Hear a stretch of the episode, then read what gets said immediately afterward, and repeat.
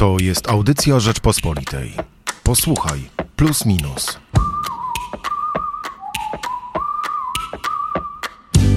Dzień dobry Państwu. Tutaj posłuchaj plus minus. Hubert Salik. i Michał Płociński.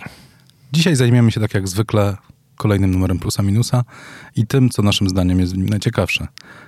Tematem numeru e, zrobiliśmy tym razem relacje polsko-izraelskie, a całego plusa otwiera wywiad Michała Szulczyńskiego z Johnem Danielsem pod tytułem Polski antysemityzm e, to wytwór rosyjskiej propagandy. Mam wrażenie, że ten e, wywiad bardzo dobrze koresponduje z inną rozmową z Johnem Danielsem, którą zresztą e, ja przeprowadziłem 4 lata temu, w 2016 roku. Wtedy e, szerzej polska opinia publiczna poznała Johnego Danielsa i nawet udało się też e, graficznie pokazać tą korespondencję. Johnny Daniels trzyma okładkę z Johnem Danielsem.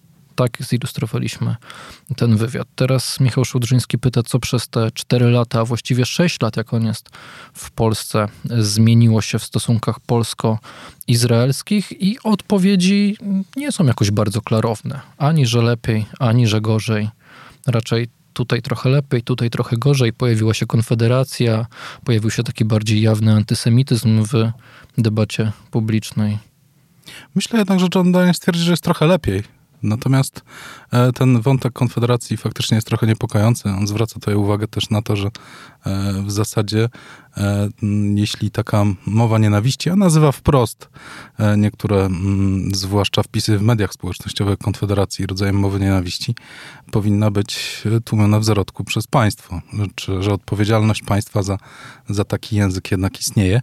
Ale cały obraz tego wywiadu jest taki, że tak naprawdę Polacy nie są antysemitami. No ale pojawia się oczywiście wątek y, nowelizacji ustawy o Instytucie Pamięci Narodowej, która no, na początku na pewno stosunkom polsko-żydowskim, polsko-izraelskim się nie przysłużyła. Za to John Daniels szuka pozytywów. Mówi, że no, mimo wszystko to był mm, taki zapalnik, który pozwolił potem nakręcić się e, dyskusji historycznej i temu, że Żydzi także ci poza Izraelem mogli wreszcie poznać polską wizję historii i e, po prostu historię, która wydarzyła się na tych ziemiach nie dotyczącą samego Holokaustu. Czyli jak Polacy też byli ofiarami, a twierdzi, że e, w Izraelu to nie jest wiedza powszechna, że, że Polacy też byli ofiarami Hitlera. Raczej się mówi głównie o Holokauście.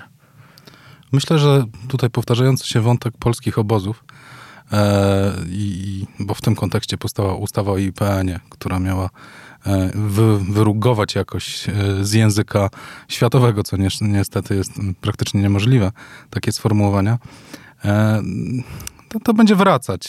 Żadna ustawa tego nie powstrzyma i nie chodzi o żadne złośliwości czy niechęci wobec Polaków, ale chodzi o zwykłą ignorancję, bo jeśli, jeśli gdzieś jeśli gdzieś w Treblince, Majdanku, Sobiborze, Oświęcimu był obóz koncentracyjny, to jednak to są tereny polskie i, i, ludzie będą to powtarzali. Nie wszyscy mają świadomość tego, e, jak ta historia przebiegała. Żadna ustawa tego pewnie nie powstrzyma. E, niewątpliwie też Johnny Daniel zwraca uwagę na to, że polskiej dyplomacji brakuje trochę dyplomacji. Wyczucia, wrażliwości. No tak, ale tu wszystko, o czym mówimy, to odnosimy się do jakiegoś czasu przeszłego, tak? Dwa lata temu ta ustawa, Johnny Daniel sześć lat temu przyjechał, ale to wszystko wbrew pozorom dzieje się tu i teraz, bo przecież oskarżenia wobec Polski, że jest współodpowiedzialna e, za II wojnę światową, zostały wys wysnute dopiero co przez Władimira Putina, dopiero co były uroczystości w Jadwaszem, a pamiętajmy, że czeka nas jeszcze rocznica zakończenia II wojny światowej w maju, gdzie też te kwestie mogą powrócić, jeżeli rosyjski prezydent nie, zmienia swoje, nie zmieni swojej strategii i dalej te polsko-izraelskie, polsko-żydowskie rany mogą być rozdłubywane. Biorąc pod uwagę e, rosyjską wersję historii, nawet tych rocznic będzie kilka.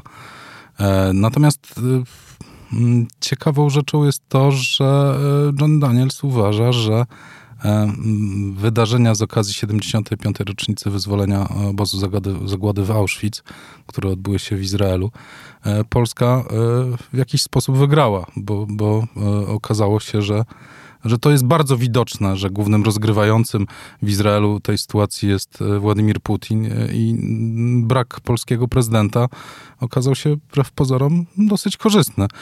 To jest dosyć ciekawe twierdzenie i może trochę obrazoburcze, ale myślę, że coś w tym jest.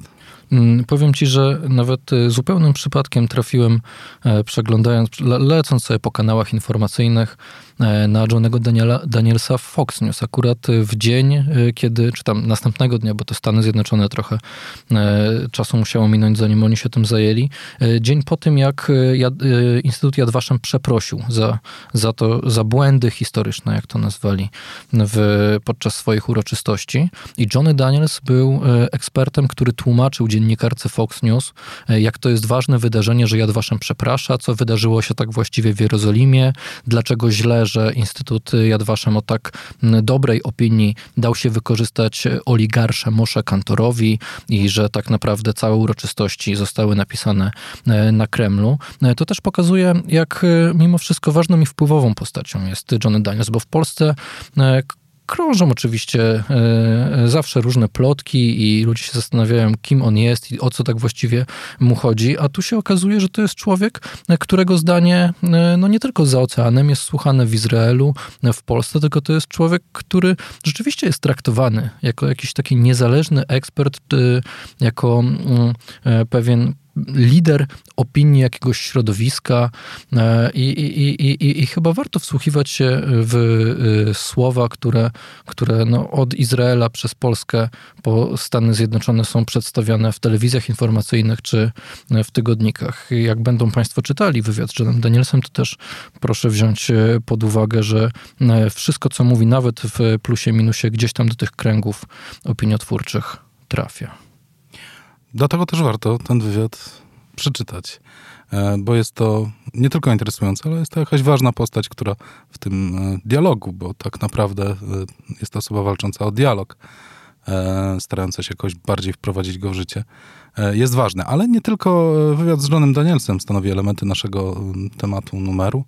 Mamy tam jeszcze bardzo ciekawy tekst Jacka Borkowicza, Marcina Uniewskiego, ale też Jerzy Haszczeński, który odkrywa e, nieznane e, mm, zdarzenia z historii rodziny Berniego Adamsa, Berniego Sandersa. Sandersa, Sandersa. Myślałem, że coś przegapiłem. Bernie Sanders, czyli w tej chwili no, wciąż chyba e, lider tego wyścigu o nominację demokratów e, do wyborów e, prezydenckich. Mówi się, eksperci tak twierdzą, że, że na placu boju pozostał Bernie Sanders i milioner, miliarder Bloomberg, Michael Bloomberg, tak? No to niedługo nie będę miał wątpliwości, jak, jak Michael Bloomberg ma na imię. Chociaż w tej... Ja bardzo żałuję, ponieważ pomyliłem nazwisko Sandersa, już miałem nadzieję, że pomylę imię Bloomberga, ale... By, było, było blisko. Do, do końca nie byłem... Miałem na końcu języka to Michael, ale nie mogłem sobie przypomnieć. E, Bernie Sanders y, ma korzenie polskie. Możliwe, jeżeli no, najpierw musiałby wygrać demokratyczną nominację, a potem wygrać z Donaldem Trumpem, e, ale jest szansa, że będzie pierwszym amerykańskim prezydentem polskiego pochodzenia, polsko-żydowskiego pochodzenia, więc to też tutaj pasuje. Ale chyba nawet Bernie Sanders do końca nie zna prawdziwej historii swojego ojca, bo nigdy o tym nie wspominał. W żadnym artykule e, e, w Stanach Zjednoczonych nie było to opisane. Możliwe, że to są rzeczy, które dopiero Jerzy Haszczyński odkrywa także przed y, synem Eliasza Sandersa. Wydaje mi się, że wspominał o tym taki magazyn Tablet. E, o, o, o, tej wizycie w 2013 roku e, Berniego Sandersa e, w miejscowości, skąd pochodzili jego ale rodzice. Ale ja mówię o tej tajemniczej podróży.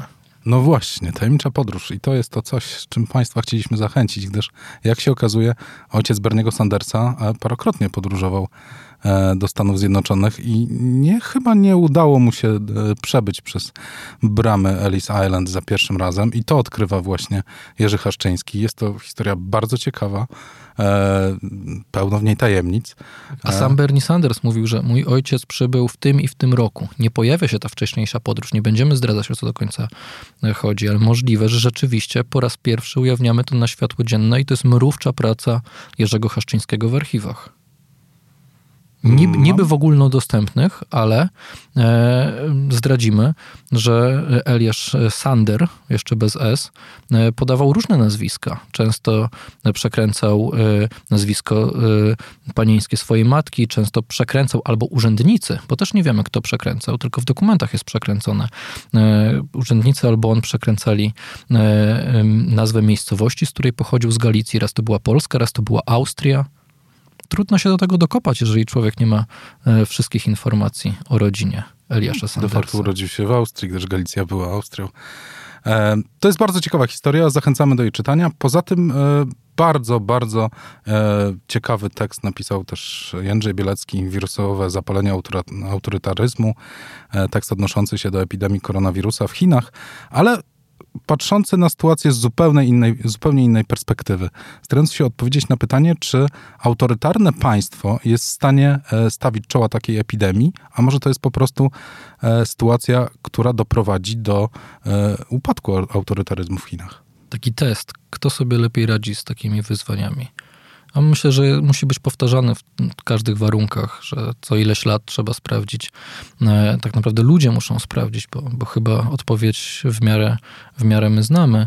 Kto sobie lepiej radzi, czy państwo autorytarne, czy państwo demokratyczne. I to jest też test oczywiście dla władzy, olbrzymiej władzy, którą zgromadził w swoich rękach e, prezydent Chin Xi.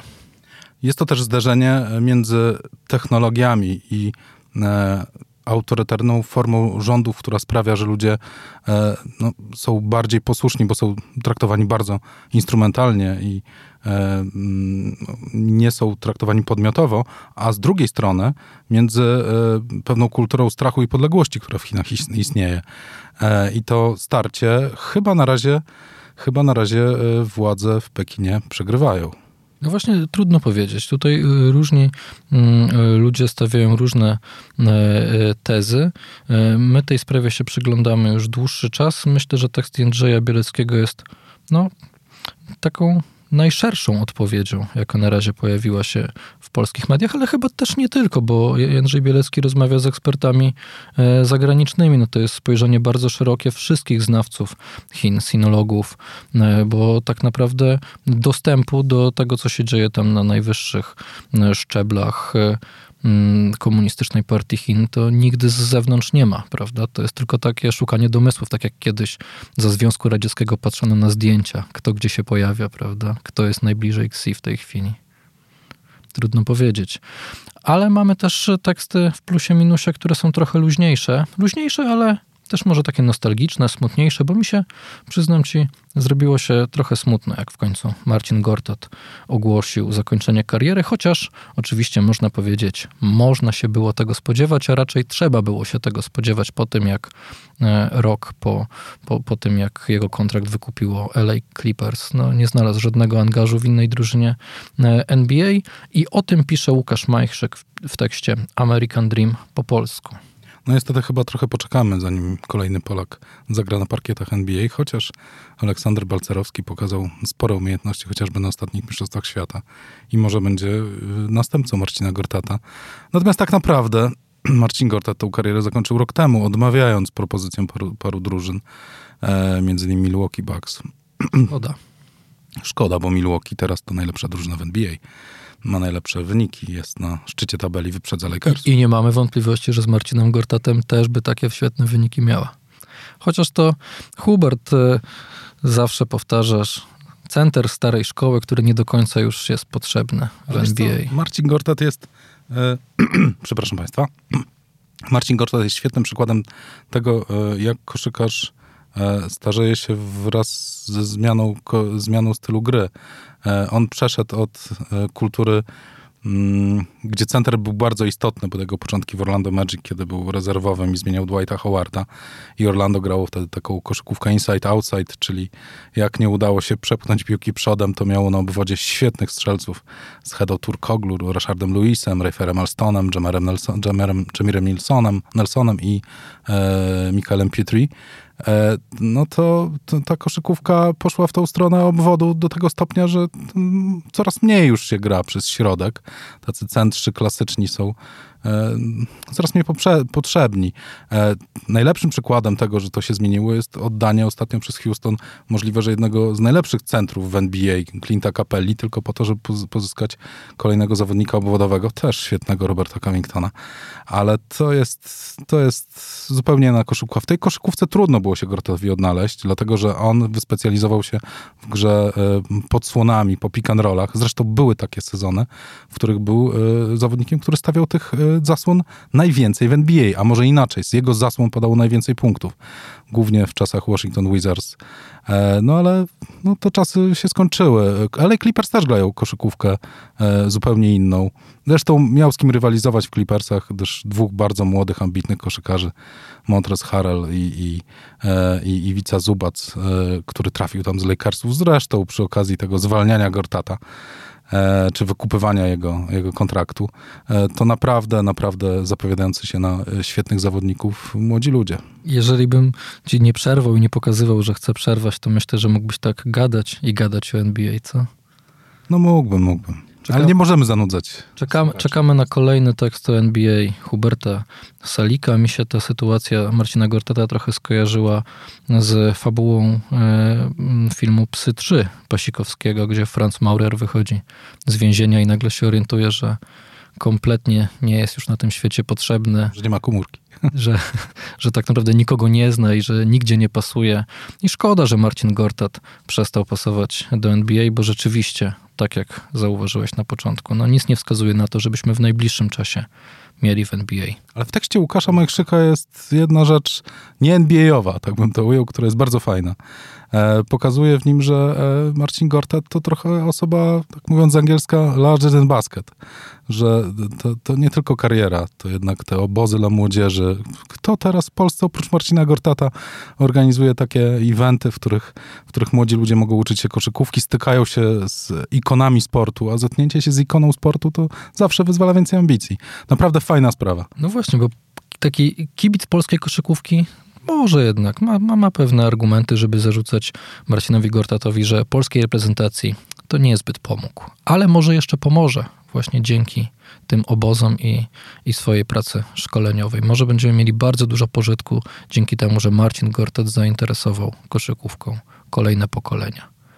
Ale to zapraszamy na RPPL, zapraszamy do kiosków, żeby sprawdzić tekst Łukasza Majchrzyka, a także inne teksty, o których nie zdążyliśmy oczywiście powiedzieć, bo to nie o to chodzi, żeby zdradzać wszystko, tylko żeby troszkę Państwa zainteresować magazynem Plus Minus. Posłuchaj Plus Minus. I pozdrawiam Marcina Gortata. Michał Płociński, Hubert Celik. dziękujemy. To była audycja Rzeczpospolitej. Posłuchaj, plus minus.